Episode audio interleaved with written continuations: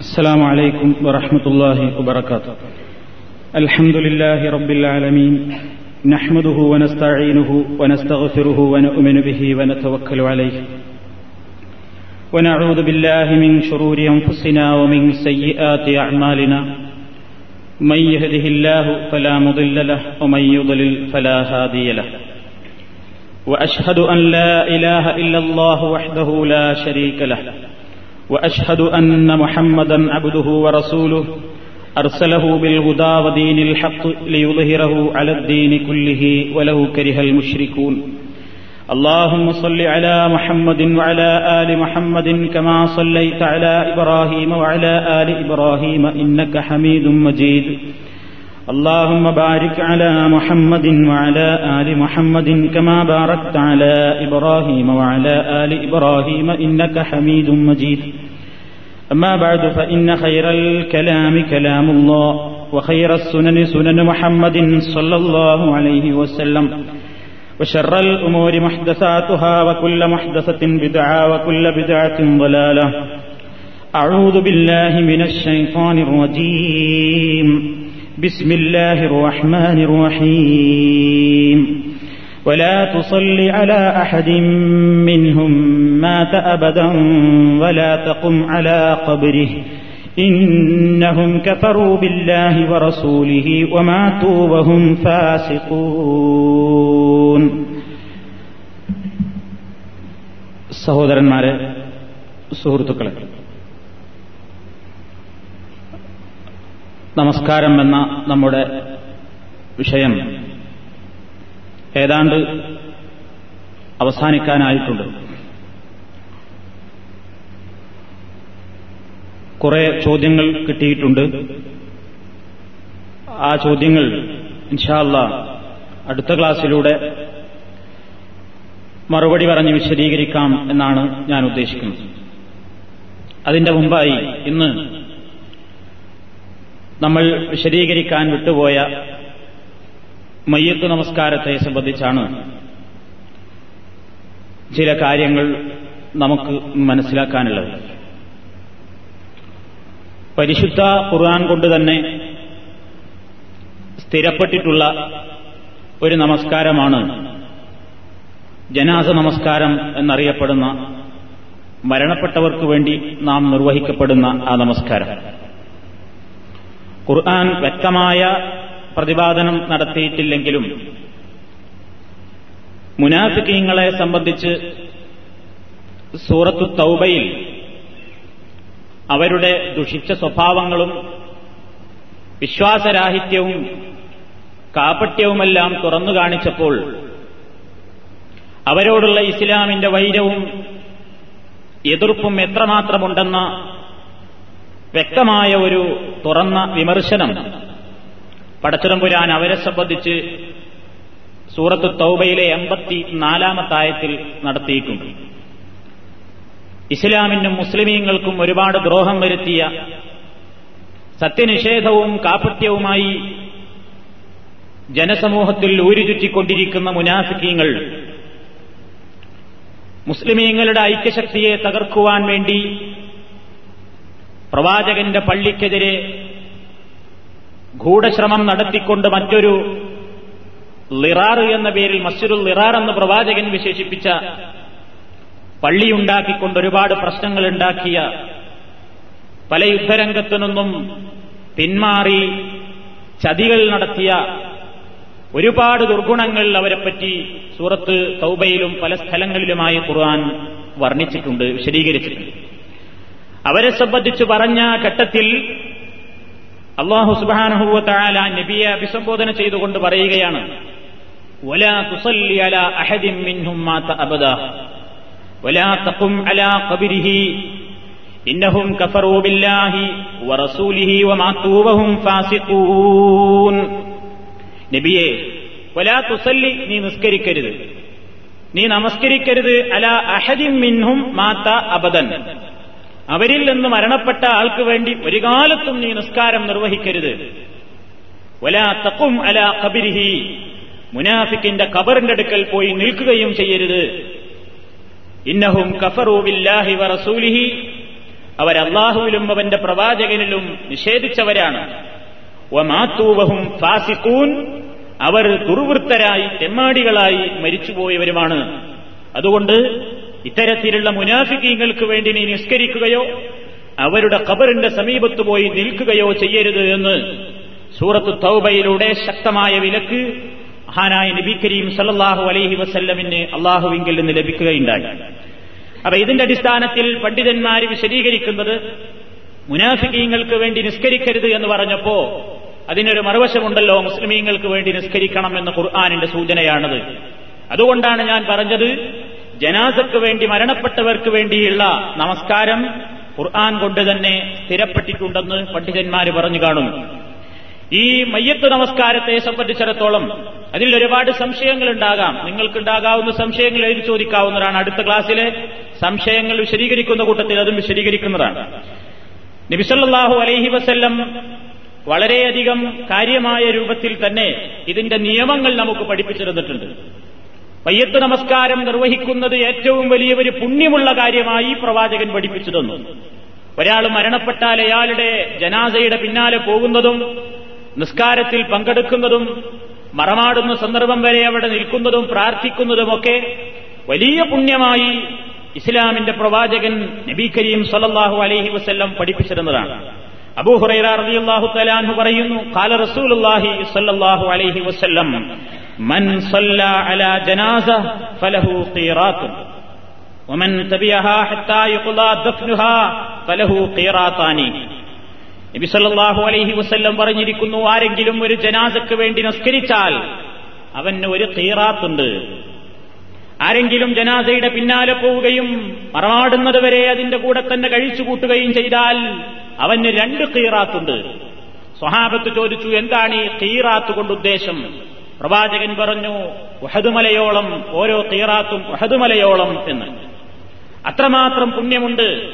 ജനാസയുടെ പിന്നാലെ പോവുകയും നിസ്കരിക്കുകയും അറമാടുന്നത് വരെ നിൽക്കുകയും അദ്ദേഹത്തിന് വേണ്ടി പ്രാർത്ഥിക്കുകയും ചെയ്ത് പോരിലാണ് അതിന്റെ പരിപൂർണമായ രൂപം.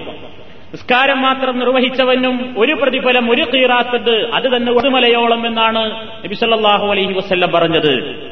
അബ്ദുല്ലാഹിബിൻ ഉമർ അലി അള്ളാഹു തലാഹുവിനോട് ഈ സംഭവം പറഞ്ഞപ്പോൾ അദ്ദേഹം ആയിഷ ബീബിയോട് വീണ്ടും ചോദിച്ചു ബിതിരിമേനി ഇങ്ങനെ പറഞ്ഞിട്ടുണ്ടോ? ആയിഷ ബിബി റളിയല്ലാഹു തലാഹ് പറഞ്ഞു ആ ഹദീദ് റിപ്പോർട്ട് ചെയ്ത് സദഖ അബൂഹുറൈറ അബൂഹുറൈറ റളിയല്ലാഹു തലാഹ് പറഞ്ഞത് നൂറ് ശതമാനം സത്യമാണ്. നബി കരീം അങ്ങനെ പറഞ്ഞിട്ടുണ്ട്. അപ്പൊ അബ്ദുല്ലാഹിബിൻ ഉമർ അള്ളാഹു തലാഹ് പറഞ്ഞു ലഖദ് ഫറത്തിന കസീറ. എത്രയെത്ര തീറാത്തുകളാണ് ഞങ്ങളൊക്കെ നഷ്ടപ്പെടുത്തിയത്. ഞങ്ങൾക്കിത് അറിയില്ലായിരുന്നു. എന്ന് ഇത് കേട്ട മാത്രയിൽ ഒരു സഹാബി പറയുകയുണ്ടായി എന്ന് മുസ്ലിമും തിരുമുതിയും ഒക്കെ ഉദ്ധരിച്ച സഹിഹായ ഹദീസുകൾ നമുക്ക് കാണാൻ സാധിക്കും. അപ്പൊ വളരെയധികം പുണ്യം നിറഞ്ഞൊരു നിസ്കാരമാണിത്. ഈ നിസ്കാരത്തെ സംബന്ധിച്ച് അതൊരു നിർബന്ധമായ നിസ്കാരമാണ്. പക്ഷേ ആ നിർബന്ധം സമൂഹത്തിൽ ആരെങ്കിലും നിർവഹിച്ചാൽ എല്ലാവരിൽ നിന്നും ഒഴിവാകുന്ന നിർബന്ധമാണ്. നിങ്ങൾക്കറിയാം ഇസ്ലാമിലെ നിർബന്ധ സ്വഭാവങ്ങൾ ഇബാദത്തുകളിൽ രണ്ട് നിലക്കാണ്. ഒന്ന് ഫർൾ ഐൻ എല്ലാവരും ചെയ്യണം. മുസ്ലിമാണെങ്കിൽ എല്ലാവരും അത് ചെയ്തേ ഒക്കൂ. മറ്റൊന്ന് ഫർൾ കിഫായാണ്. ഫർൾ കിഫായ എന്ന് പറഞ്ഞാൽ സമൂഹത്തിലെ ആരെങ്കിലും ചെയ്താൽ മറ്റുള്ളവരെല്ലാം കുറ്റത്തിൽ നിന്നൊഴിവായി ചെയ്തതിന് കൂലി ചെയ്ത ആൾക്ക് മാത്രം മറ്റുള്ളവർക്കാർക്കും ശിക്ഷയുമില്ല. ആ ഗണത്തിലാണ് ജനാസക്ക് വേണ്ടി മുസ്ലിമിന്റെ മയ്യത്തിന് വേണ്ടിയുള്ള നമസ്കാരത്തെ സംബന്ധിച്ച് പണ്ഡിതന്മാർ വിലയിരുത്തിയിട്ടുള്ളത്. അത് തന്നെ സ്ത്രീകളെ സംബന്ധിച്ചിടത്തോളവും ഈ വിഷയത്തിൽ അവർക്കൊരു പ്രത്യേക നിയമമൊന്നുമില്ല. സമൂഹത്തിൽ പല ആളുകളും ഇന്ന് സ്ത്രീകൾ മയ്യത്ത് നിസ്കരിക്കുന്നു എന്ന് പറയുമ്പോൾ ഹാലിളകുന്ന ആളുകളാണ്. വിവരക്കേട് കൊണ്ട് നമ്മുടെ നാട്ടിലൊക്കെ പലപ്പോഴും ഒരു മുസ്ലിം മരിച്ചു കഴിഞ്ഞാൽ ഇസ്ലാമിനെ സംബന്ധിച്ച് ബോധമുള്ള ഏതെങ്കിലും ചെറുപ്പക്കാരികൾ കൂട്ടമായി നിസ്കാരം നിർവഹിക്കുന്നുവെങ്കിൽ അതിനെ കൊഞ്ഞനം കുത്താനും പുച്ഛിക്കാനും അതേപോലെ തന്നെ ഇവരൊരു പുതിയ വിഭാഗമാണെന്ന് പറഞ്ഞു പരിചയപ്പെടുത്താൻ വരെ സമൂഹത്തിലെ വിവരമില്ലാത്ത ആളുകൾ മെനക്കെടാറുണ്ട് എന്നുള്ളത് ഖേദകരമാണ്. മയ്യത്ത് നിസ്കാരം നമ്മുടെ നാട്ടിൽ പരിചയമുള്ളത് മരിച്ചാൽ അത് കഫൻ ചെയ്ത് പള്ളിയിൽ കൊണ്ടുവച്ച് നിസ്കരിക്കുക ആണുങ്ങൾ നിസ്കരിക്കുക എന്നുള്ളത് മാത്രമേ പരിചയമുള്ളൂ.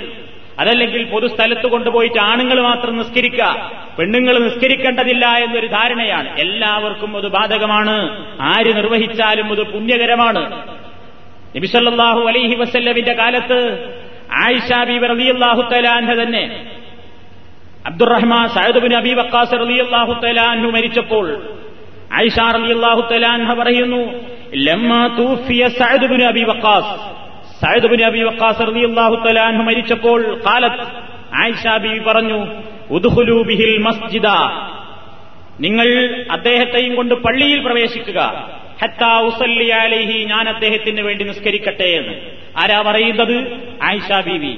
അദ്ദേഹത്തിന്റെ മയ്യത്ത് പള്ളിയിലേക്ക് കൊണ്ടുവരാൻ പറയുന്നു ഞാനും അദ്ദേഹത്തിന് വേണ്ടി നിസ്കരിക്കട്ടെ എന്ന് പറയുന്നു. ആ അവസരത്തിൽ അവിടെ വിമർശനമുണ്ടായി. എന്തിന്? പെണ്ണ് നിസ്കരിക്കുന്നതിനല്ല വിമർശനം ഉണ്ടായത് ഏയ് പള്ളിയിലേക്ക് മയ്യത്ത് കൊണ്ടുവരാൻ പാടുണ്ടോ എന്നുള്ള വിഷയത്തിൽ അപ്പത്തന്നെ ഒരു തർക്കമുണ്ടായി ഫക്കാലത്ത് അപ്പൊ ആയിഷ റളിയല്ലാഹു തലാൻഹ എന്ന മഹദി അത് തിരുത്തുകയാണ് വല്ലാഹി ലഖദ് صلى رسول الله صلى الله عليه وسلم على بني بيضاء في المسجد سهيل واخيه رواه مسلم ആയിഷ ബീവി അവിടെ പഠിപ്പിച്ചു കൊടുക്കുകയാണ് അവിടെ കൂടിയ ആളുകൾക്ക് ഇത് പാടില്ലെന്ന് വിശ്വസിച്ച ആളുകളോട് പറയുന്നു വല്ലാഹി അള്ളാഹുവിനെ തന്നെ സത്യം. ലഖദ് സല്ലാ റസൂലുള്ളാഹി സല്ലല്ലാഹു അലൈഹി വസല്ലം നബി തിരുമേനി നിസ്കരിച്ചിട്ടുണ്ട്. അലബിനൈ ബൈളാ ഫിൽ മസ്ജിദി സുഹൈലിൻ വാഹിഹി സുഹൈലിനും അദ്ദേഹത്തിന്റെ സഹോദരനും പള്ളിയിൽ വെച്ച് തന്നെ റസൂലുള്ള മയ്യത്ത് നിസ്കാരം നിർവഹിച്ചിട്ടുണ്ട്. അതിലൊരു കുഴപ്പമില്ല എന്ന് പറഞ്ഞു. പിന്നെയും ചില ആളുകൾക്ക് സംശയം തോന്നിയപ്പോൾ ആയിഷ ബീവി കുറച്ചും കൂടെ വ്യക്തമായിട്ട് കർശനമായ സ്വരത്തിലാണ് പിന്നെ കൊടുത്ത മറുപടി. അവർ പറഞ്ഞു മാ അസറാന്നാസ് ജനങ്ങൾക്ക് എന്തൊരു ധൃതിയാണ്?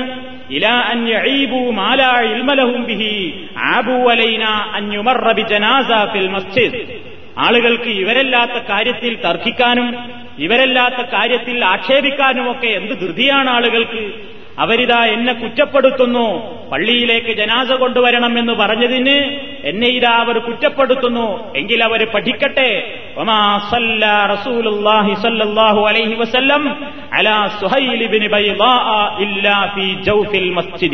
പള്ളിക്കകത്ത് വെച്ചാണ് സുഹൈലിന് വേണ്ടി റസൂലുള്ള നിസ്കരിച്ചത് എന്ന കാര്യം അവർ മനസ്സിലാക്കട്ടെ. ഈ ഹദീസും നേരത്തെ കേൾപ്പിച്ച ഹദീസും മുസ്ലിമിന്റെ സഹീഹിൽ രേഖപ്പെടുത്തപ്പെട്ടിട്ടുള്ളതാണ്. അപ്പൊ സ്ത്രീകളെ സംബന്ധിച്ചിടത്തോളം ഇതിൽ നമുക്ക് മനസ്സിലാക്കാനുള്ളത് രണ്ട് കാര്യങ്ങൾ ഈ ഹദീസിൽ നിന്നുണ്ട്. ഒന്ന് സ്ത്രീകൾക്ക് അന്യപുരുഷന്റെ മയ്യത്തിന് വേണ്ടി നിസ്കാരം നിർവഹിക്കാവുന്നതാണ്. വിരോധമില്ല.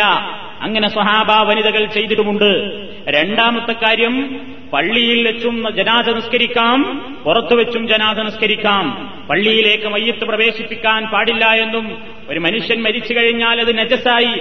അതുകൊണ്ട് ആ നജസ് പള്ളിയിലേക്ക് പ്രവേശിപ്പിക്കപ്പെടാൻ പാടില്ല എന്ന് അഭിപ്രായപ്പെട്ട ആളുകളുണ്ട്. എന്നാൽ അതിനെ തിരുത്തിക്കൊണ്ടത് അനുവദനീയമാണെന്ന് പ്രവാചകന്റെ കാലത്ത് തന്നെ സഹാബാക്കളിൽ പലരുടെയും മയ്യത്ത് പള്ളിയിൽ തന്നെ മിൻബറിന്റെ അടുത്ത് തന്നെ വെക്കുകയും എന്നിട്ട് നിസ്കാരം നിർവഹിക്കപ്പെടുകയും ചെയ്തിട്ടുണ്ട് വഖദ് സബത്ത അന്ന ഉമർ റളിയല്ലാഹു തലാൻഹു صلى على ابي بكر في المسجد ഉമർ ഫാറൂഖ് റളിയല്ലാഹു തലാൻഹു സിദ്ദീഖുൽ അക്ബർ റളിയല്ലാഹു അൻഹു മരിച്ചപ്പോൾ പള്ളിയിൽ വെച്ചാണ് ജനാസ നിസ്കരിച്ചത് എന്ന് സ്ഥിരപ്പെട്ടിട്ടുണ്ട് വ അന്ന സുഹൈബൻ صلى على عمر رضي الله عنه في المسجد റൂമി റളിയല്ലാഹു എന്ന സഹാബി ഉമർ അൽ ഫാറൂഖിന് വേണ്ടി പള്ളിയിൽ വെച്ച് ജനാദ നിസ്കരിച്ചു എന്ന് സ്ഥിരപ്പെട്ടിട്ടുണ്ട്. വലം യുൻകിർ അഹദും മിനസ് സഹാബ സഹാബാക്കളിൽ നിന്ന് ആരും അതിനെ എതിർത്തിട്ടില്ല. എന്ന്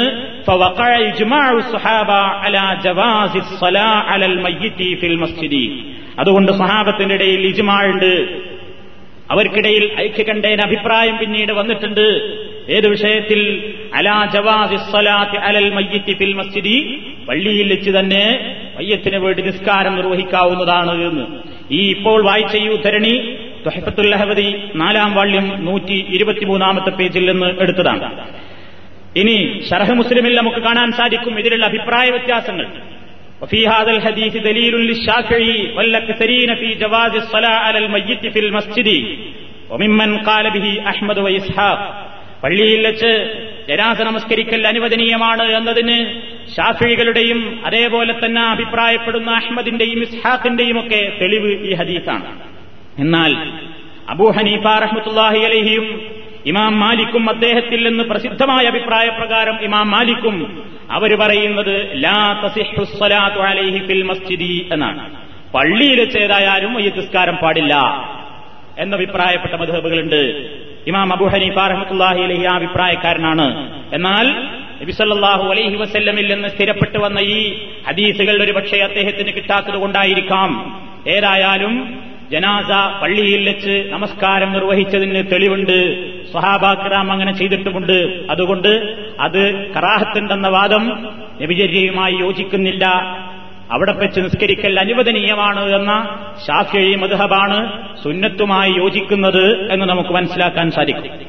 പിന്നെ ഇനി നമ്മൾ മനസ്സിലാക്കാനുള്ളത് ഈ ഇമാമത്തിനെ സംബന്ധിച്ചിടത്തോളം ഏറ്റവും അർഹൻ ആരാണ് എന്നുള്ളതാണ്. ആരാണ് ഇമാമ നിൽക്കേണ്ടത്?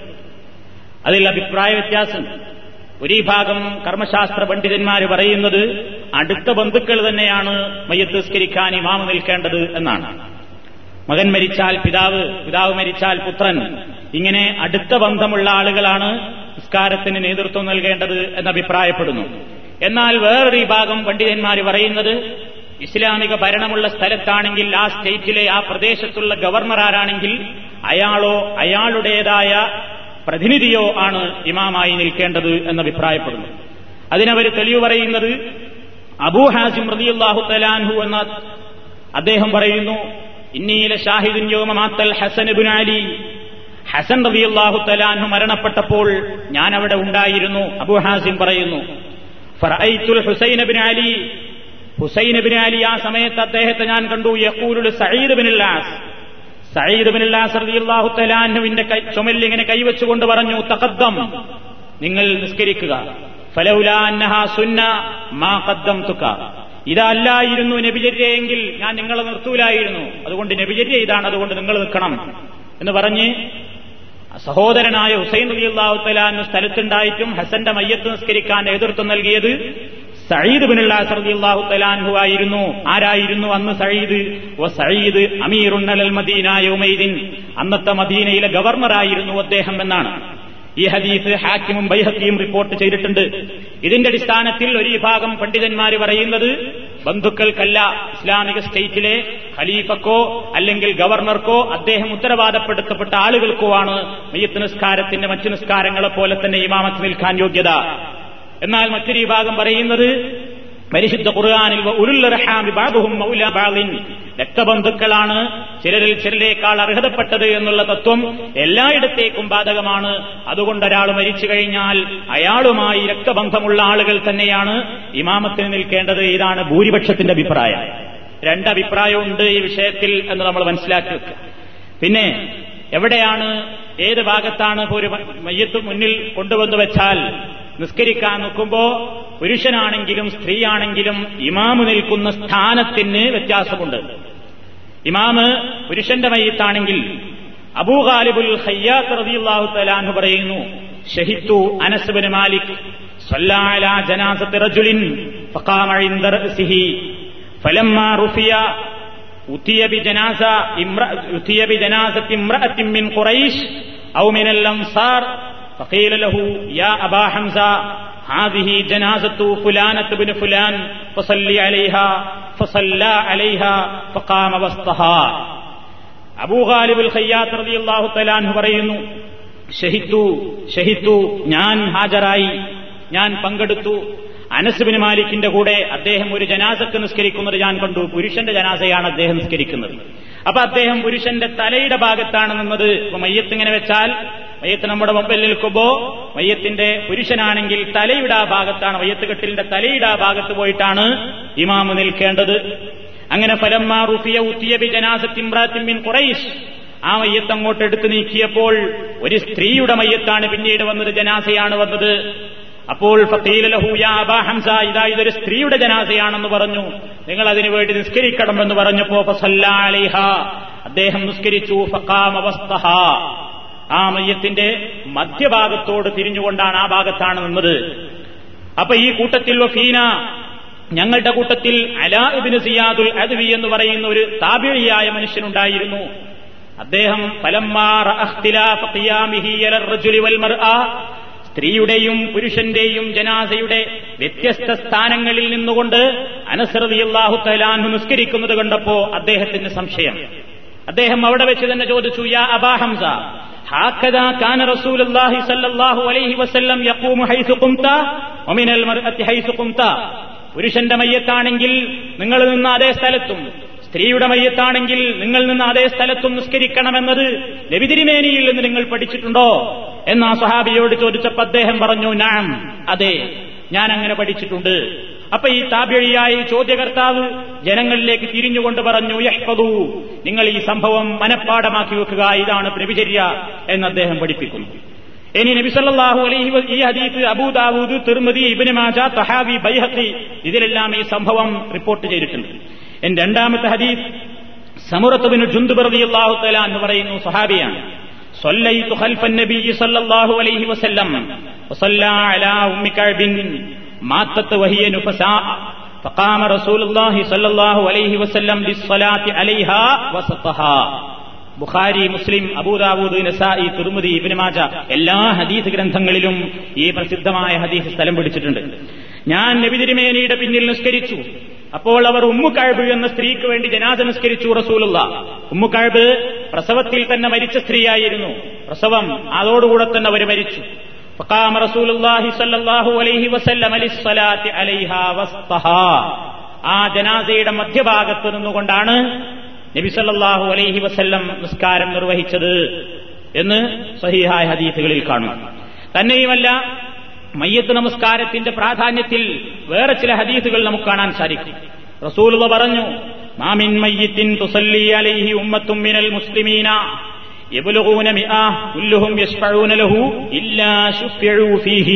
മുസ്ലിം. ഏതെങ്കിലും ഒരു മയ്യത്ത് അദ്ദേഹത്തിന് വേണ്ടി ആ മയ്യത്തിന് വേണ്ടി മുസ്ലിമീങ്ങളിൽ നിന്നുള്ള ഒരു സമൂഹം നിസ്കരിക്കുന്നു.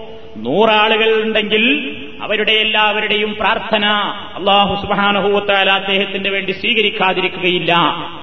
നൂറാൾ നിസ്കരിക്കാനുണ്ടെങ്കിൽ അതിന്റെ ഒരു പുണ്യം പറഞ്ഞു. മറ്റൊരു ഹദീസിൽ കാണാം മുസ്ലിമിന്റെ തന്നെ മറ്റൊരു ഹദീസിൽ മാമിൻ റജുലിൻ മുസ്ലിമിൻ യമൂത്തു فيقوم على جنازته أربعون رجلا لا يشركون بالله شيئا إلا شفعهم الله فيه മുസ്ലിമായ ഒരു മനുഷ്യൻ മരിച്ചു എന്നിട്ട് അദ്ദേഹത്തിന്റെ ജനാസക്ക് നിസ്കരിക്കാൻ നാൽപ്പത് ആളുകളെ കിട്ടിയാൽ എങ്ങനത്തെ നാൽപ്പത് ചവറുകളല്ല കാനേഷുമാരി മുസ്ലിമീങ്ങളല്ല മാപ്പള പേരുള്ളവൻ മാത്രല്ല മെയ്ത്ത് നിസ്കരിക്കാൻ അറിഞ്ഞുകൂടാത്തവനല്ല. എന്താണ് ഇസ്ലാം എന്ന് പഠിക്കാത്തവനല്ല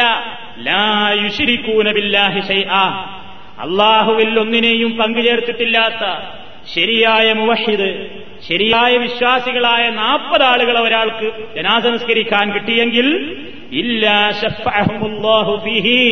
ആ മയ്യത്തിന് വേണ്ടിയുള്ള ഈ മനുഷ്യന്മാരുടെ പ്രാർത്ഥന റഹ്മാനായ റബ്ബ് സ്വീകരിക്കാതിരിക്കുകയില്ല എന്ന് നബി സല്ലല്ലാഹു അലൈഹി വസല്ലം പറയുന്നു. അപ്പോ ഇതൊക്കെ മുസ്ലിമീങ്ങൾക്ക് മാത്രമുള്ളതാണ്. ഈമാനോടെ മരിച്ചിട്ടുള്ള ആളുകൾ അവരിലെ പാപങ്ങൾ പൊറുക്കപ്പെടാൻ ഇത് കാരണമാകും എന്ന് പറഞ്ഞു. ഇനി ചില ഹദീസുകളിലൊക്കെ നമുക്ക് കാണാൻ സാധിക്കും. അഭിപ്രായ വ്യത്യാസമുണ്ടെങ്കിലും ചില ഹദീസുകളിൽ കാണാം ഉള്ളത് തന്നെ മൂന്ന് സ്വഫാക്കുന്നതാണ് നല്ലത് എന്ന്. അതിനെന്താണ് തെളിവ്? മാലിക് ബിൻ ഹുബൈറ റളിയല്ലാഹു തലാൻഹുവിൽ നിന്ന് ഉദ്ധരിക്കപ്പെടുന്ന സംഭവമാണ്. ഖാല റസൂലുള്ളാഹി സ്വല്ലല്ലാഹു അലൈഹി വസല്ലം മാമിൻ മുസ്ലിമിൻ യമൂത്തു فيصلي عليه فيصلى عليه ثلاثة صفوف من المسلمين إلا أوجب إلا أوجب ഏതെങ്കിലും ഒരു മുസ്ലിം മരിച്ചു അദ്ദേഹത്തിന് വേണ്ടി മൂന്ന് സഫായി മുസ്ലിമീങ്ങൾ മൂന്നണികൾ നിസ്കരിക്കുന്നുവെങ്കിൽ അദ്ദേഹത്തിന്റെ പാപം പൊറുക്കപ്പെടാതിരിക്കുകയില്ല എന്ന് ഇതിന്റെ അടിസ്ഥാനത്തിൽ ഉള്ളത് മൂന്നാക്കി വിഭജിക്കൽ നല്ലതാണെന്ന് മുൻഗാമികളായ പണ്ഡിതന്മാരിൽ അഭിപ്രായപ്പെട്ടതായി കാണാൻ സാധിക്കും ആ കൂട്ടത്തിൽ പ്രമുഖനാണ് ഇമാം മാലിക് റഹ്മത്തുല്ലാഹി അലൈഹി ഫക്കാന മാലിക് ഇതസ്തഖല്ല അഹദുൽ ജനാസ ഈ ഹദീസിന്റെ അടിസ്ഥാനത്തിൽ ജനാസയിൽ പങ്കെടുക്കാൻ നിസ്കാരത്തിന് വേണ്ടി എത്തിച്ചേർന്ന ആളുകൾ കുറവാണെങ്കിൽ ആ ആളുകളെ മൂന്നായി വിഭജിക്കാറുണ്ടായിരുന്നു ഇമാം മാലിക് അഹമ്മദുല്ലാഹി അലൈഹി എന്ന് മറുസദബിന് അബ്ദുല്ലാഹി രസിനി പറഞ്ഞതായി അബൂദാവൂദിലും തുറുമുതിയിലും നമുക്ക് കാണാൻ സാധിക്കുന്നു അപ്പൊ ഇത് ആ വിഷയത്തിൽ ഒരു മൂന്ന് സഫായി മാറ്റുന്നുവെങ്കിൽ വിമർശിക്കപ്പെടേണ്ട ഒരു കാര്യമല്ല എന്നാണ് നമുക്ക് മനസ്സിലാക്കുവാൻ സാധിക്കുന്നത്. അള്ളാഹു അലം. ഇനി നമ്മൾ മനസ്സിലാക്കാനുള്ള ഒരു നിസ്കാരത്തിന്റെ രൂപത്തെ സംബന്ധിച്ചാണ്. നിസ്കാരം ഈ നിസ്കാരം ജോറായിട്ട് നടക്കും എല്ലായിടത്തും. പക്ഷേ അത് അറിയണോര് വളരെ ചുരുക്കാണ്. അറിയോ ആ അറിയും. എന്താ ഒന്നാമത്തെ തക്ബീർ? എന്താ ഒന്നാമത്തെ തക്ബീർ ഫാത്തി ഓതണം. ആ എന്താ രണ്ടാമത്തെ തക്ബീർ? അതെന്താ സ്വലാത്തി ചെല്ലണം ഏതാ സ്വലാത്ത്? അത്തഹിയാത്തിലെ സ്വലാത്തിന്. ആ പോട്ടെ എന്നാ മൂന്നാമത്തെ തക്ബീറോ അതിലെന്താ? ഇതായിരിക്കണം. അതെന്താ അത് മൂലവേ ഞാൻ കുറച്ച് കഴിഞ്ഞിട്ട് പറഞ്ഞുതരാം. അത് കുറച്ച് കഴിയട്ടെ അത് എനിക്ക് അവൻ നിസ്കരിക്കുമ്പോഴാണ് കിട്ടും നിങ്ങളെ മുമ്പെന്ന് പറയുമ്പോൾ ചിലപ്പോൾ തെറ്റുന്നറിയും. എന്താ അത്? ഫാത്തി ഓതുമ്പോൾ തെറ്റുന്നില്ല. സ്വലാത്തി ചെല്ലുമ്പോൾ തെറ്റുന്നില്ല. കൃത്യമായി അത് രണ്ടും പഠിച്ചിട്ടുണ്ട് മുമ്പ് തന്നെ. മൂന്നാമത്തെ കാര്യം എന്താ? പറയാൻ മടി. അത് ഡൗട്ട് ബാക്കിയാണെന്ന് പറഞ്ഞാൽ ചിലപ്പോൾ അറിയുന്നില്ല. അത് നിസ്കാരം എല്ലാവരും നിസ്കരിച്ചു. ആരും കേൾക്കുന്നില്ലല്ലോ. അപ്പൊ എന്താ പറയണു? അതുകൊണ്ട് ഒരു പ്രശ്നമല്ല. എന്നാ അങ്ങനെ പോരാ നമ്മൾ. കൃത്യമായിട്ട് പഠിക്കണം. മൂന്നാമത്തതിലും നാലാമത്തതിലും ഒക്കെ പ്രാർത്ഥനകൾ എങ്ങനെ നിർവഹിക്കണം എന്ന് കൃത്യമായി നമ്മൾ അറിഞ്ഞിരിക്കണം. ഇനിയും അത് പഠിക്കാതെ നമ്മൾ നടക്കരുത്. എപ്പോഴാ അതുകൊണ്ടുള്ള ബുദ്ധിമുട്ട് തോന്നലേ അറിയോ? ആരെങ്കിലും മരിച്ചു എന്ന് വെക്കുമ്പോൾ നമുക്ക് വലിയ വിഷമമൊന്നും തോന്നൂല. സ്വന്തം ബന്ധത്തിൽ ആരെങ്കിലും മരിക്കുമ്പോ പാപ്പ മരിച്ചു ഉമ്മ മരിച്ചു അല്ലെങ്കിൽ ആരെങ്കിലും മരിച്ചു. മരിക്കണ സമയത്ത് മയ്യത്ത് നിസ്കാരം. നിസ്കാരം നിർവഹിക്കപ്പെടുമ്പോ കരയാണ് ഉത്തരണ്ട് എന്താ കാരണം? മോനെ നീ ഇമാമക്ക് ഏയ് മോന് ധൈര്യമില്ല. എന്താ ധൈര്യക്കെട്? കയ്യും കാലും വറക്കുന്ന പ്രശ്നമല്ല. അറിയില്ല. ഒന്നതുണ്ടാവും രണ്ടാമത്തത് അറിയില്ല. അവ എന്താ പ്രാർത്ഥനകളൊന്നും അധികം ആളുകൾക്ക് അറിഞ്ഞൂടാ നിസ്കാരം എന്താണ് മയ്യത്ത് നിസ്കാരം? അറിഞ്ഞൂടാ അപ്പൊ അതുകൊണ്ട് കൃത്യമായി നമ്മളത് പഠിക്കുന്ന വേണം. നിസ്കാരത്തിൽ ഏറ്റവും പ്രധാനപ്പെട്ടത് ഏതാണ്? മയ്യത്ത് നിസ്കാരത്തിൽ ഏറ്റവും പ്രധാനപ്പെട്ടത് അതിന്റെ കാതൽ മയ്യത്തിന് വേണ്ടിയുള്ള പ്രാർത്ഥനയാണ്. അതറിയാൻ ഞാൻ പിന്നെന്ത് മയ്യത്തുസ്കാരാണ് സാധാരണ പാത്തിഹീം സലാത്തും ചൊല്ലിയിട്ട് മയ്യത്തിനെന്തോ വിട്ടു ഇല്ല. മയ്യത്ത് നിസ്കാരത്തിന്റെ കാതൽ മയ്യത്തിനു വേണ്ടി പ്രാർത്ഥിക്കലാണ്. അത് പഠിക്കണം. എങ്ങനെയാണ് നബി സല്ലാഹു അലൈഹി വസല്ലമിന്റെ നിസ്കാരത്തിന്റെ രൂപം? നാല് തക്ബീറുകളാണ് നബി ജനാസക്ക് വേണ്ടി നിർവഹിച്ചിരുന്നത്. അബൂഹുറൈറാഹു നിവേദനം ചെയ്യുന്നു. അനന്തബിയെ സല്ലാഹു അലൈഹി വസ്ല്ലം നാലിന്നാസിൻ നജ്ജാഷിയൽ യൗമല്ലതി ഫീഹി اليوم الذي مات فيه وخرج بهم من المصلى فصف بهم وكبر أربع تكبيرات رواه البخاري ومسلم നബി സല്ലല്ലാഹു അലൈഹി വസല്ലം നജ്ജാശി രാജാവ് മരിച്ച ദിവസത്തിൽ സ്വഹാബത്തിനെയും കൂട്ടി മുസല്ലയിലേക്ക് പുറപ്പെടുകയും ഫസഫബിഹിം വകബ്ബറ അർബഅ തക്ബീറാത്തിൻ അവരെയും കൊണ്ട് സഫാക്കി നിർത്തുകയും മണിയാക്കി നിർത്തി നാല് തക്ബീർ ചൊല്ലുകയും ചെയ്തു എന്ന് നബി സല്ലല്ലാഹു അലൈഹി വസല്ലം പഠിപ്പിക്കുന്നു നാല് തക്ബീർ നാല് തക്ബീറാണ് ചൊല്ലിയത് എന്ന് അബൂഹുറൈറ റളിയല്ലാഹു തആല എന്ന് പറയുന്നു. അപ്പൊ നാല് തക്ബീറാണ് മയ്യത്ത് നിസ്കാരത്തിനുള്ളത്. ഭൂരിപക്ഷത്തിന്റെ അഭിപ്രായം ഏതാണ്? പിന്നെ അഞ്ചും ആറും ഏഴും ഒമ്പതും വരെ തക്ബീറുകൾ റിപ്പോർട്ട് ചെയ്യപ്പെട്ടിട്ടുണ്ട്. എന്നാൽ നാലാണ് പ്രബലവും ഭൂരിപക്ഷത്തിന്റെ അഭിപ്രായവും സർവാംഗീകൃതവുമായ നിസ്കാരത്തിന്റെ രൂപം. എല്ലാ തക്ബീറുകളിലും കൈ ഉയർത്തണോ വേണ്ടേ? അഭിപ്രായ വ്യത്യാസമുള്ള ഒരു വിഷയമാണ്. ബഹുഭൂരിപക്ഷവും പറയുന്നത് തെളിവുമായിട്ട് യോജിക്കുന്നത് അള്ളാഹുവിന്റെ പ്രവാചകൻ മയ്യത്ത് നിസ്കരിച്ചപ്പോ എല്ലാ തക്ബീറിലും കൈ ഉയർത്തിയിട്ടുണ്ട് എന്നാണ്. അപ്പൊ അതാണ് ഹദീസുമായിട്ട് യോജിച്ചത്. ആ അഭിപ്രായത്തിനാണ് കൂടുതൽ പിൻബലമുള്ളത്.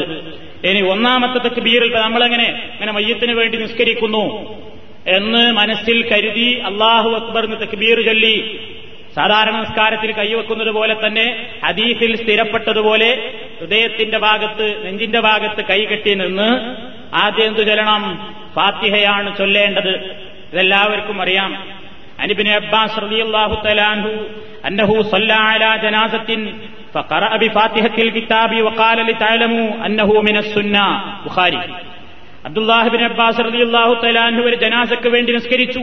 എന്നിട്ട് ഫാത്തിഹയോതി നിസ്കാരം കഴിഞ്ഞപ്പോൾ അദ്ദേഹം തന്റെ പിന്നിലുള്ള ആളുകളോട് പഠിപ്പിച്ചു ലി തഅലമു അന്നഹു മിന സുന്ന.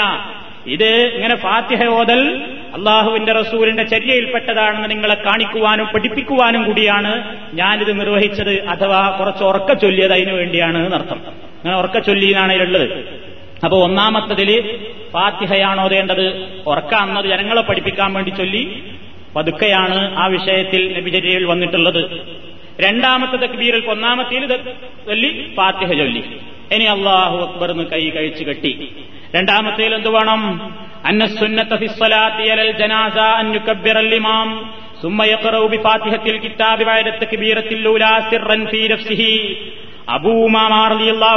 പറയുന്നു അദ്ദേഹത്തോട് പ്രവാചകന്റെ ഒരു സ്വഹാബി പഠിപ്പിച്ചു കൊടുക്കുകയുണ്ടായി. ജനാസ നിസ്കാരത്തിലെ നബിചര്യ ആദ്യം ഇമാമത്തെ കബീർ ചൊല്ലുകയും ഒന്നാമത്തെ ബീറിന്റെ ശേഷം പതുക്കെ ഫാത്തിഹ ഓതുകയും സുമ്മയുസല്ലാഹു അലൈഹി വസല്ലം. പിന്നീട് നബി തിരുമേനിയുടെ മേൽ സലാത്ത് ചൊല്ലണം. അതാണ് രണ്ടാമത്തെ തക്ബീറിൽ ചൊല്ലേണ്ടത്. സലാത്ത് ചൊല്ല ഏതാണ് സലാത്ത് പ്രവാചകന്റെ പേരിൽ സലാത്ത് ചൊല്ലാൻ സ്ഥിരപ്പെട്ട ഏത് സലാത്തുകളും നിർവഹിക്കാവുന്നതാണ്. നബിചര്യയിൽ സ്ഥിരപ്പെട്ട സ്വലാത്തുകളുടെ കൂട്ടത്തിൽ ഏറ്റവും പ്രസിദ്ധിയുള്ളതും ഏറ്റവും പ്രചാരത്തിലുള്ളതും സർവാംഗീകൃതവുമായ സ്വലാത്താണ് നിസ്കാരത്തിന്റെ അത്തഹിയാത്തിൽ നമ്മൾ ചൊല്ലുന്ന സ്വലാത്ത് ബുഹാരിയിലും മുസ്ലിമിലും ഒക്കെ നിവേദനം ചെയ്യപ്പെട്ടതനുസരിച്ച് اللهم صل على محمد وعلى آل محمد كما صليت على إبراهيم وعلى آل إبراهيم إنك حميد مجيد اللهم بارك على محمد وعلى آل محمد كما باركت على إبراهيم وعلى آل إبراهيم إنك حميد مجيد ഇതാണ് ഏറ്റവും സ്ഥിരപ്പെട്ട പ്രസിദ്ധമായ നബിതിരുമേനിയുടെ പേരുള്ള സ്വലാത്തിന്റെ രൂപം ആ സ്വലാത്ത് നിർവഹിക്കുക പിന്നെയും വീണ്ടും കൈ കെട്ടിയിട്ട് എന്തു വേണം വ പിന്നെ നമ്മൾ ആത്മാർത്ഥമായി ജനാസക്ക് വേണ്ടി പ്രാർത്ഥിക്കണം അലിൽ ജനാസ ജനാസക്ക് വേണ്ടിയവൻ ദ്വായെ ആത്മാർത്ഥമാക്കണം. ഫിത്തക്ബീറാത്ത് പിന്നീട് വരുന്ന തക്ബീറുകളിൽ. ഖുറാനൊന്നും പിന്നത്തെ തക്ബീറുകളിൽ ഓതേണ്ടതില്ല. പിന്നെ ചൊല്ലേണ്ടത് ഫാത്തിഹയോതിയും സലാത്തും ചൊല്ലിക്കഴിഞ്ഞാൽ മൂന്നാമത്തെയും നാലാമത്തെയും തക്ബീറുകളിൽ മയ്യത്തിന് വേണ്ടിയുള്ള പ്രാർത്ഥനയാണ് നിർവഹിക്കേണ്ടത്. ഈ ഹദീത്ത് അൽ ഉമ്മ ഇമാം ഷാഫിയുടെ അൽ ഉമ്മ എന്ന കിതാബിൽ ഒന്നാം വാള്യം ഇരുന്നൂറ്റി മുപ്പത്തി ഒമ്പത് ഇരുന്നൂറ്റി നാൽപ്പത് പേജുകളിൽ കാണാവുന്നതാണ്. അപ്പോ പിന്നെ നമ്മളൊന്ന് മനസ്സിലാക്കേണ്ടത് ഈ മൂന്നാമത്തെയും നാലാമത്തെയും തക്ബീറുകളിലുള്ള ദ്വായെപ്പറ്റി നബി സല്ലല്ലാഹു അലൈഹി വസല്ലം പറഞ്ഞു ഇദാ സല്ലൈതും അലൽ മയ്യിത്തി ഫഅഖ്ലിസൂ ലഹു ദുആ. നിങ്ങൾ മയ്യത്തിന് വേണ്ടി നിസ്കരിക്കുമ്പോ ദുആ നിഷ്കളങ്കമായി നിർവഹിക്കണം മനസ്സിൽ തട്ടി ആത്മാർത്ഥമായി അള്ളാഹുവിനോട് ഇദ്ദേഹത്തിന് വേണ്ടി കേണപേക്ഷിക്കണം എന്ന് മയ്യത്ത് നിസ്കാരത്തിലെ ദുആയെ സംബന്ധിച്ച് നബി സല്ലല്ലാഹു അലൈഹി വസല്ലം പ്രത്യേകം നിർദ്ദേശിച്ചു. പിന്നെ നമ്മൾ മനസ്സിലാക്കേണ്ട മറ്റൊരു വിഷയം നമുക്കൊരു തെറ്റിദ്ധാരണയുണ്ട്. മൂന്നാമത്തെ തക്ബീർ ചൊല്ലിയാൽ ഇന്ന പ്രാർത്ഥന നാലാമത്തെ തക്ബീർ ചൊല്ലിയാൽ ഇന്ന പ്രാർത്ഥന എന്നിങ്ങനെ കൃത്യമായ ഒരു പ്രാർത്ഥനകളൊന്നും നബിയിൽ നിന്ന് റിപ്പോർട്ട് ചെയ്യപ്പെട്ടിട്ടില്ല. ഇന്ന പ്രാർത്ഥന മാത്രമേ ചൊല്ലാവൂ പ്രാർത്ഥനയുടെ പല രൂപങ്ങളുമുണ്ട്. ഏത് പ്രാർത്ഥനയും ചൊല്ലാം. മറ്റൊന്ന് നാലാമത്തെ തക്ബീറിൽ വളരെ കുറച്ച് മാത്രമേ പ്രാർത്ഥിക്കാൻ പറ്റുള്ളൂ. പെട്ടെന്ന് സലാം വീട്ടണമെന്നൊരു ധാരണ ഉണ്ട് അതും തെറ്റാണ്. നമുക്ക് സൗകര്യവും സമയവും ഉണ്ടെങ്കിൽ അങ്ങനെ തന്നെ നിർവഹിക്കാം. എങ്ങനെ? ദീർഘമായി തന്നെ നാലാമത്തെ തക്ബീറിലും പ്രാർത്ഥിക്കാവുന്നതാണ്. അപ്പൊ മൂന്നിലും നാലിലും ഏത് പ്രാർത്ഥനകളും ചൊല്ലാം എല്ലാ പ്രാർത്ഥനകളും കൂടി നിർവഹിക്കുകയും ചെയ്യാം. അതിന്റെ ലക്ഷ്യം മയ്യത്തിന് വേണ്ടി ആത്മാർത്ഥമായി ദ്വാ നിർവഹിക്കപ്പെടണം എന്നുള്ളതാണ്. ഔഹുബിന് മാലിക് റളിയല്ലാഹു തലാങ്കിൽ നിന്ന് വന്നിട്ടുള്ള ഒരു പ്രാർത്ഥനയാണ് ഈ വിഷയത്തിലെ പ്രസിദ്ധമായ ദ്വാ. അതാണ് പ്രചാരത്തിലുള്ളത്. അതാ നമ്മൾ പഠിക്കാൻ ശ്രമിക്കുക. അറിയാത്ത ആരെങ്കിലും ഉണ്ടെങ്കിൽ ഇക്കാളുകളും അത് പഠിച്ചിട്ടുണ്ടായിരിക്കും. ആരെങ്കിലും ബാക്കിയുണ്ടെങ്കിൽ അത് കൃത്യമായി ചൊല്ലി പഠിക്കണമെന്ന് ഓർമ്മപ്പെടുത്തുകയാണ്. നബിസല്ലാഹു അലൈഹി വസ്ല്ലം ഒരു ജനാസയ്ക്ക് വേണ്ടി നിസ്കരിച്ചപ്പോൾ പ്രവാചകൻ ഇങ്ങനെ പ്രാർത്ഥിച്ചു എന്നൊരു സ്വഹാബി പറയുന്നു. എന്താ പ്രാർത്ഥിക്കുന്നത്? അള്ളാഹു വർഹംഹു വആഫിഹി മദ്ഖലഹു ബിൽ മാഇ ബർദ് الخطايا كما نقيت الثوب الأبيض من الدنس ചില റിപ്പോർട്ടുകളിൽ കമാ യുനക്ക സൗബുൽ അബിയൽ മിനദ്ദനസ് എന്നും കാണും രണ്ടും ശരിയാണ് كما نقيت الثوب الأبيض من الدنس وأبدله دارا خيرا من داره وأهلا خيرا من أهله وزوجا خيرا من زوجه وأدخله الجنة وأعذه من عذاب القبر ومن عذاب النار ചില റിപ്പോർട്ടുകളിൽ എന്നും കാണാം അതും ശരിയാണ്. എന്താണ് ഇതിൽ ഈ പറഞ്ഞത്? ഇതാണ് നിബിതിരിമേന് നിർവഹിച്ച ഒരു പ്രാർത്ഥന. അള്ളാഹും റസുലഹു വർഹംഹു ഇത് നിങ്ങൾ ആർക്കെങ്കിലും പഠിച്ചിട്ടില്ലെങ്കിൽ ആരെങ്കിലും പഠിക്കാൻ ബാക്കിയുണ്ടെങ്കിൽ സ്ഥിരപ്പെട്ട പ്രാർത്ഥനകളുടെ പരിഭാഷ സഹിതമുള്ള പുസ്തകങ്ങൾ ഫ്രീ ആയിട്ട് വിതരണം നടത്തുന്നുണ്ട് ഇവിടെ. ആർക്കെങ്കിലും കിട്ടാൻ ബാക്കിയുണ്ടെങ്കിൽ ഇവിടെ നിങ്ങൾക്ക് ചോദിച്ചു വാങ്ങാം. ഇവിടെയുണ്ട് ഹദീസിൽ സ്ഥിരപ്പെട്ട പ്രാർത്ഥനകളുടെ അർത്ഥസഹിതം ഇവിടുന്ന് ഫ്രീ വിതരണം നടത്തുന്നുണ്ട്. ആർക്കെങ്കിലും കിട്ടിയിട്ടില്ലെങ്കിൽ ചോദിച്ചു വാങ്ങണം. അതിലൊക്കെ എന്താണ് അതിന്റെ അർത്ഥം ഒന്നും കൂടി നിങ്ങൾ മനസ്സിലാക്കണം. അള്ളാഹു അള്ളാഹുവേ ലഹു. നീ സഹോദരന് പുറത്തു കൊടുക്കണമേ. ഈ മയ്യത്തിന് പുറത്തു കൊടുക്കണമേ. വറഹംഹു അദ്ദേഹത്തോട് കരുണ കാണിക്കണേ റബ്ബേ. വാഫിഹി വഴക്കുവൻഹു അദ്ദേഹത്തിന്റെ പക്കൽ നിന്ന് വന്നിട്ടുള്ള വീഴ്ചകൾ നീ പുറത്ത് മാപ്പ് കൊടുക്കണം. അദ്ദേഹത്തോട് മാപ്പാക്കണേ തപ്പുരാനെ അക്കിരിം നുസുലഹു അദ്ദേഹത്തിന്റെ വിരുന്നു സൽക്കാരം നീ നല്ല നിലക്കാക്കണേ റബ്ബേ. മധുഹലഹു അദ്ദേഹത്തിന്റെ പ്രവേശന സ്ഥലമായ കബർ അള്ളാഹുവെ നീ വിശാലമാക്കി കൊടുക്കണേ. കബർ മനുഷ്യന്റെ പ്രവർത്തനത്തിനനുസരിച്ച് ചുരുങ്ങും കൂടുകയൊക്കെ ചെയ്യുന്ന നമ്മുടെ കാഴ്ചയിലല്ല. ബർസഖിയായ ലോകം അങ്ങനെയാണെന്ന് റസൂള്ള പഠിപ്പിച്ചിരുന്നിട്ടുണ്ട് അതുകൊണ്ട് പടച്ചോനെ അദ്ദേഹത്തിന്റെ പ്രവേശന സ്ഥലം നീ വിശാലമാക്കി കൊടുക്കണം. ബർദി. അദ്ദേഹത്തെ അദ്ദേഹത്തിന്റെ പാപങ്ങളിൽ നിന്ന് പടച്ചോനെ നീ കഴുകി വൃത്തിയാക്കണം. അഴുക്കിൽ നിന്ന് വെള്ളവസ്ത്രത്തെ എങ്ങനെ ശുദ്ധീകരിക്കുന്നുവോ അതേപോലെ തമ്പുരാനെ ഈ മയ്യത്തിന്റെ എല്ലാ പാപങ്ങളിൽ നിന്നും നീ അദ്ദേഹത്തെ ശുദ്ധീകരിക്കണേ. ദുന്യാവിലെ ഒരു വീട് വിട്ടേച്ചുകൊണ്ടാണ് ഈ മയ്യത്ത് പുറപ്പെട്ടിട്ടുള്ളത്. വളരെ ആറ്റുനോറ്റുണ്ടാക്കിയിട്ടുള്ള വീടതാ ദുന്യാവിൽ ബാക്കിയിട്ടുകൊണ്ട് പോകുന്നു. പടച്ചോനെ അദ്ദേഹത്തിന് ഉള്ള വീടിനേക്കാൾ നല്ലൊരു വീട് നീ പരലോകത്ത് പകരം നൽകണം. വാഹിലൻ ഹൈറം മിൻ അഹ്ലിഹി. അദ്ദേഹത്തിന്റെ കുടുംബത്തെ വിട്ടേച്ചുകൊണ്ടാണ് റബ്ബെ പോകുന്നത്. അദ്ദേഹത്തിന്റെ ഇവിടുത്തെ കുടുംബത്തേക്കാൾ ഹൈറായ ഒരു കുടുംബത്തിന് നൽകണേ. ഹൈറായ ഒരു ഇണയെയും നീ നൽകണേ. ജന്ന അദ്ദേഹത്തെ നീ സ്വർഗത്തിൽ പ്രവേശിപ്പിക്കണേ ഖബർ. ഖബറാണ് ശിക്ഷയുള്ള സ്ഥലമാണെന്ന് റസൂലുള്ള പഠിപ്പിച്ചിട്ടുണ്ട്. ആ ഖബറിന്റെ ശിക്ഷയിൽ നിന്ന് അദ്ദേഹത്തെ നീ രക്ഷപ്പെടുത്തണേ റബ്ബേ. ഒമിന്നതാബിന്നാർ നരക ശിക്ഷയിൽ നിന്നും ഈ മയ്യത്തിനെ രക്ഷപ്പെടുത്തണമേ എന്നിങ്ങനെ നബി പ്രാർത്ഥിച്ചു എന്നാണ്. ഇത് കേട്ടു നിന്ന് സ്വഹാബത്ത് പറയണ അൻ അകൂന മയ്യത്ത് ആ മയ്യത്ത് ഞാനായെങ്കിൽ ഞാൻ അവിടുന്ന് കൊതിച്ചുപോയി. ആരാ പ്രാർത്ഥിക്കുന്നത്? റസൂലുള്ളാടെ ഈ പ്രാർത്ഥന ആ പ്രാർത്ഥന എനിക്ക് കിട്ടിയെങ്കിൽ ഞാൻ അവിടുന്ന് ആഗ്രഹിച്ചു പോയി. അത്ര അർത്ഥവത്തായ പ്രാർത്ഥന. നമ്മളിത് അറിയണോലിനൊരു പ്രാർത്ഥിക്കുന്നു. അർത്ഥം വല്ലതും ചിന്തിക്കുന്നുണ്ടോ? അർത്ഥം വല്ലതും നമ്മൾ ഓർക്കുന്നുണ്ടോ? അർത്ഥം തട്ടുമ്പോഴാണ് അത് പ്രത്യേകമായിട്ട് ഇങ്ങനെ മനസ്സിൽ തട്ടുക. അതുകൊണ്ട് അതിന്റെ അർത്ഥസഹിതം നമ്മൾ പഠിക്കണം. അപ്പൊ ഒരു പ്രാർത്ഥന ഇതാണ്. ഇത് പ്രസിദ്ധിയാർജിച്ച ഒരു പ്രാർത്ഥനയാണ്. ഇനി ഇതല്ലെങ്കിൽ വേറൊരു പ്രാർത്ഥന അബൂ ഹുറൈറാഹു തലാൻഹു പറയുന്നു അന്റെ റസൂൽ അള്ളാഹി സല്ലാഹു അലൈഹി വസല്ലമ കാനൈദാ സല്ലാ ജനാസ യക്കൂലു റസൂലുള്ളാഹി ജനാസക്ക് വേണ്ടി നിസ്കരിക്കുമ്പോൾ ചിലപ്പോൾ ഇങ്ങനെയും പ്രാർത്ഥിക്കാറുണ്ട് അള്ളാഹും وشاهدنا وغائبنا وصغيرنا وكبيرنا وذكرنا وانثانا اللهم من احييته منا فاحيه على الاسلام ومن توفيته منا فتوفه على الايمان അള്ളാഹുമ്മ ലാ വലാ ബഅദഹു. ഇത് ഇബിന് മാജ ബൈഹഖി അബൂദാവൂദ് തിർമതി ഇബിന് ഹിബാൻ ഈ കിതാബുകളിലൊക്കെ കാണാൻ സാധിക്കും. എന്താ അതിന്റെ അർത്ഥം? അള്ളാഹുംബിന അള്ളാഹുവെ ഞങ്ങളിലെ ജീവിച്ചിരിക്കുന്നവർക്കും മരിച്ചുപോയവർക്കും നീ പുറത്തു കൊടുക്കണം. ഞങ്ങളിലെ ജീവനോടെ ഇരിക്കുന്നവർക്കും മരിച്ചവർ നീ പുറത്തു കൊടുക്കണേ റബ്ബേ.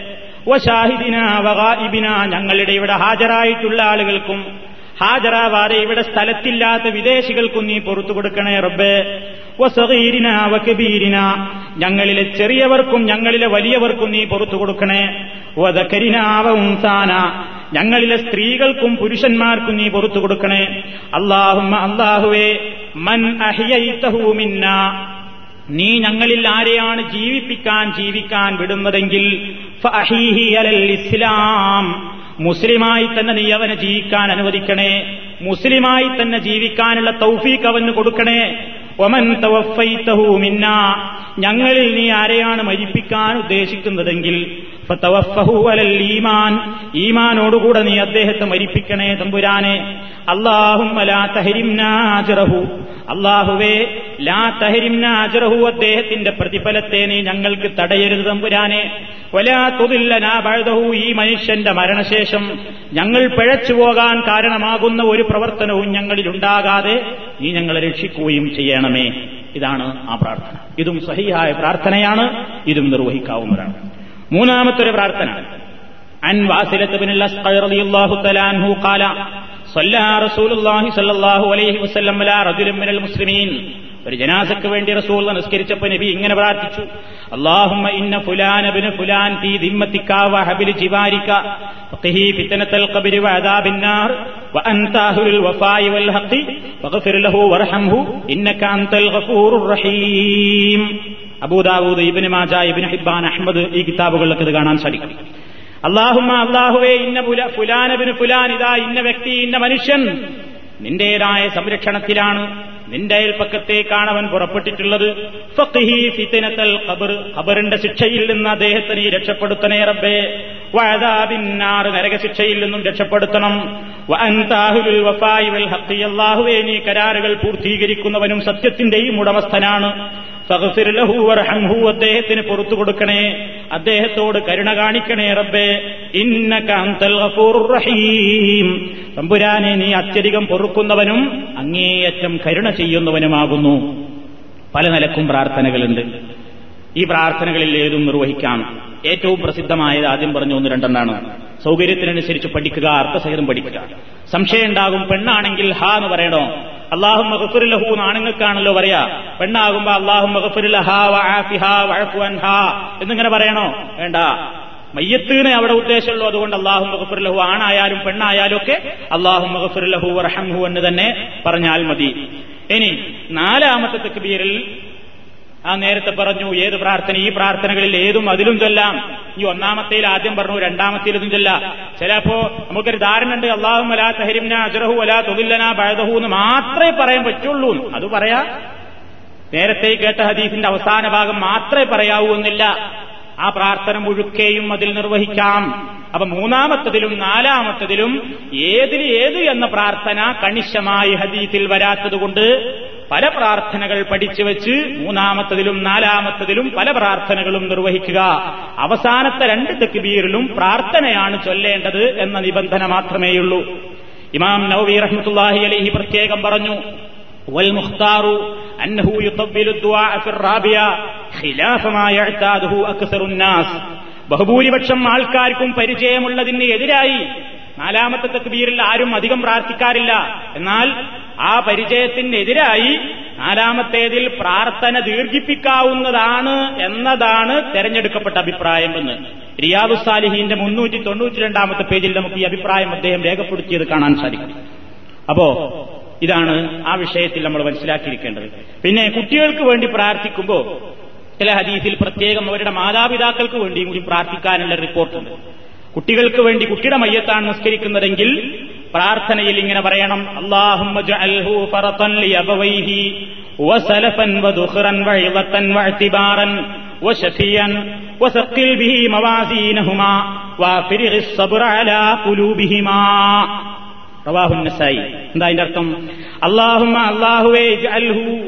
ഈ കുട്ടിയെ നീ നിശ്ചയിക്കണമേ പുറത്തൻ ഇവ കുട്ടിയുടെ മാതാപിതാക്കൾക്ക് പരലോകത്തേക്കുള്ളൊരു സൂക്ഷിപ്പ് മുതലായിട്ട് വസലഫൻ അവർക്കൊരു മുന്നേറ്റമായിട്ട് വധുഹുറൻ അവർക്ക് നാളെ പരലോകത്തേക്കുള്ള മറ്റൊരു നിലക്കുള്ള സമ്പത്തായിട്ട് വഴിവത്തൻ വഴത്തിബാറൻ വശഫിയൻ ഈ മാതാപിതാക്കൾക്ക് ഒരു പഠമെന്നോണവും അവർക്കൊരു ഉപദേശമെന്നോണവും അവരുടെ ഒരു ശുപാർശക്കാരനായും ഒക്കെ ഈ കുട്ടിയെ നീയാക്കേണമേ തമ്പുരാനെ.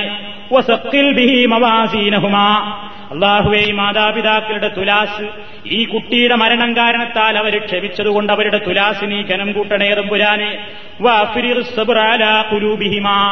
ഈ കുട്ടിയുടെ മാതാപിതാക്കളുടെ ഹൃദയത്തിൽ ആ കുട്ടിയുടെ മരണത്തിന്റെ കാരണമായിട്ടുണ്ടാകുന്ന വിഷമങ്ങളെ നീ ഇല്ലാതെയാക്കി അവരുടെ ഹൃദയത്തിൽ നീ ക്ഷമ ചൊരിഞ്ഞു കൊടുക്കണമേ തമ്പുരാനേ എന്ന് കുട്ടിക്ക് വേണ്ടിയാണ് നിസ്കരിക്കുന്നതെങ്കിൽ അതിൽ പ്രത്യേകം പറയാൻ ഇങ്ങനെയും റിപ്പോർട്ട് ചെയ്യപ്പെട്ടിട്ടുണ്ട്. അപ്പൊ ഈ പ്രാർത്ഥനകൾക്ക് ശേഷം ഇപ്പൊ നാല് തക്ബീറിലും നമ്മൾ എന്താണ് ചൊല്ലേണ്ടതെന്ന് പഠിച്ചു. എങ്ങനെയാണ് നിർവഹിക്കേണ്ടതെന്ന് പഠിച്ചു. അത് കഴിഞ്ഞാൽ രണ്ട് ഭാഗത്തുക്കുമായിട്ട് സലാം വിട്ട ഏതുപോലെ? മിസിലെ തസ്ലീമി സലാത്തി എന്ന് ബൈഹത്തിയിൽ കാണാൻ സാധിക്കും. സാധാരണ പർദസ്കാരത്തിന് സലാം വീട്ടും പോലെ തന്നെ എന്ന് പറഞ്ഞാൽ രണ്ട് ഭാഗത്തേക്കും സലാം വീട്ടണം അസ്സാം വലൈക്കും റഹമത്തുള്ള അസ്സാം വലൈക്കും റഹമത്തുള്ള എന്നാൽ ഒന്നുകൊണ്ടും മതിയാക്കാവുന്നതാണ് ഒറ്റ സലാം വീട്ടിയതായിട്ടും ഹദീസിലുണ്ട് أن رسول الله صلى الله عليه وسلم صلى على جنازة فكبر عليها أربعا وسلم تسليمة واحدة റവാഹു ദാറക്കുത്തിനി ഹാക്കിം. ദാറക്കുത്തിനിയിലും ഹാക്കിമിലും നമുക്ക് കാണാൻ സാധിക്കും. നബി ഒരു ജനാസക്ക് വേണ്ടി നാല് തക്ബീർ ചൊല്ലി നിസ്കരിച്ചു. ഒറ്റ സലാം മാത്രമാണ് വീട്ടിയത് ഇമാം നാസുറുദ്ദീനുൽ അൽബാനി അദ്ദേഹത്തിന്റെ അഹ്കാമുൽ ജനായിസ് എന്ന പുസ്തകത്തിന്റെ നൂറ്റി ഇരുപത്തെട്ടാമത്തെ പേജിൽ പറയുന്നു ലാക്കിന്നൽ അവൽ അക്സർ. രണ്ട് ഭാഗത്തേക്കും സലാം വീട്ടലാണ്. ബഹുഭൂരിപക്ഷം സമയത്തിലും റസൂറുള്ളാടെ സമ്പ്രദായം ഒറ്റ ഭാഗത്തേക്ക് മാത്രം വീട്ടുന്നതിനും വിരോധമല്ല. ഹറമിൽ പോയിട്ട് നിസ്കാരം കാണുമ്പോൾ നമ്മൾ അസ്സലാമു അലൈക്കും റഹമത്തുള്ള എന്ന് ഒറ്റ സലാം വീട്ടിലേക്ക് കേൾക്കാറുള്ളൂ. അപ്പൊ അതുകൊണ്ട് അതൊരു തെറ്റല്ല. ഒരു ഭാഗത്തേക്ക് മാത്രം സലാം വീട്ടുന്നതും സുന്നത്തിന് വിരുദ്ധമല്ല. അനുവദനീയം തന്നെയാണ്. ഏറ്റവും ശ്രേഷ്ഠം രണ്ട് ഭാഗത്തേക്കും സലാം കൂട്ടലാണ് ഒബറക്കാത്തുഹു എന്ന് പറയേണ്ടതുണ്ടോ? ഭിന്നതയുണ്ട്. സഹിയായ ഹദീസുകളിലൊന്നും അസ്സലാം വലൈക്കും റഹമത്തുല്ലാഹി ഒബറക്കാത്തുഹു എന്ന് പറഞ്ഞതായി സ്ഥിരപ്പെട്ടിട്ടില്ല എന്നാണ് സൂക്ഷ്മമായി അതിനെ സംബന്ധിച്ച് പരിശോധിച്ചറിഞ്ഞ പണ്ഡിതന്മാരുടെ അഭിപ്രായം. ഒബറക്കാത്തുഹു എന്ന് പറയാമെന്ന് അഭിപ്രായപ്പെട്ട ആളുകളും ആ വിഷയത്തിലുണ്ട്. അതുകൊണ്ടാണ് ഇതിൽ ഭിന്നാഭിപ്രായമുണ്ട് എന്ന് പറഞ്ഞത്. ഇത്രയും കാര്യങ്ങളാണ് ജനാസംസ്കാരത്തെ സംബന്ധിച്ചിടത്തോളം എന്ന് ഞാൻ പറയാൻ ഉദ്ദേശിച്ചിട്ടുള്ളത്. ഇതിൽ സംശയങ്ങൾ ഉണ്ടാകും ഒന്ന് രണ്ട് സംശയങ്ങൾ നിങ്ങൾ പലപ്പോഴും ചോദിക്കാറുണ്ട്. അതും അതുപോലെയുള്ള മറ്റ് സംശയങ്ങളും പിന്നെ കിട്ടിയിട്ടുള്ള മറ്റുള്ള ചോദ്യങ്ങളും എല്ലാം കൂടി ഇൻഷാല്ല അടുത്ത ക്ലാസ്സിൽ വിശദമായി മറുപടി പറയുന്നതാണ്. അള്ളാഹു സുബാനഹുവ തായാല അവന്റെ ദീനനുസരിച്ചുകൊണ്ട് പ്രവാചകൻ കാണിച്ചു തന്ന രൂപത്തിൽ വിവാദത്തുകൾ നിർവഹിക്കുന്ന നല്ലവരിൽ നമ്മയെല്ലാവരെയും ഉൾപ്പെടുത്തുമാറാകട്ടെ. നമ്മുടെ പ്രവർത്തനങ്ങളിൽ അറിഞ്ഞും മറിയാതെയും സംഭവിച്ചുകൊണ്ടിരിക്കുന്ന ചെറുതും വലുതുമായ എല്ലാ കുറ്റങ്ങളും വഫൂർ റഹീമായ തമ്പുരാൻ നമുക്ക് വിട്ടുപുറത്ത് മാപ്പ് നൽകുമാറാകട്ടെ. നമ്മുടെ പശ്ചാത്താപവും തൗബയും അള്ളാഹു സുബാനുഭവത്താല സ്വീകരിക്കുമാറാകട്ടെ. നമ്മിലെ രോഗികൾക്ക് അള്ളാഹു ശിഫയും സുഖവും പ്രദാനം ചെയ്യുമാറാകട്ടെ. ഈമാനോടുകൂടെ മരിക്കുവാനുള്ള ഭാഗ്യം അള്ളാഹു നമുക്കും നമ്മുടെ കുടുംബാദികൾക്കും പ്രദാനം ചെയ്യുമാറാകട്ടെ. അള്ളാഹു റബ്ബന തഖബ്ബൽ മിന്ന ഇന്നക അൻതസ് സമീഉൽ ربنا هب لنا من أزواجنا وذرياتنا قرة أعين واجعلنا للمتقين إماما. ربنا اصرف عنا عذاب جهنم إن عذابها كان غراما. إنها ساءت مستقرا ومقاما. ربنا لا تؤاخذنا إن نسينا أو أخطأنا.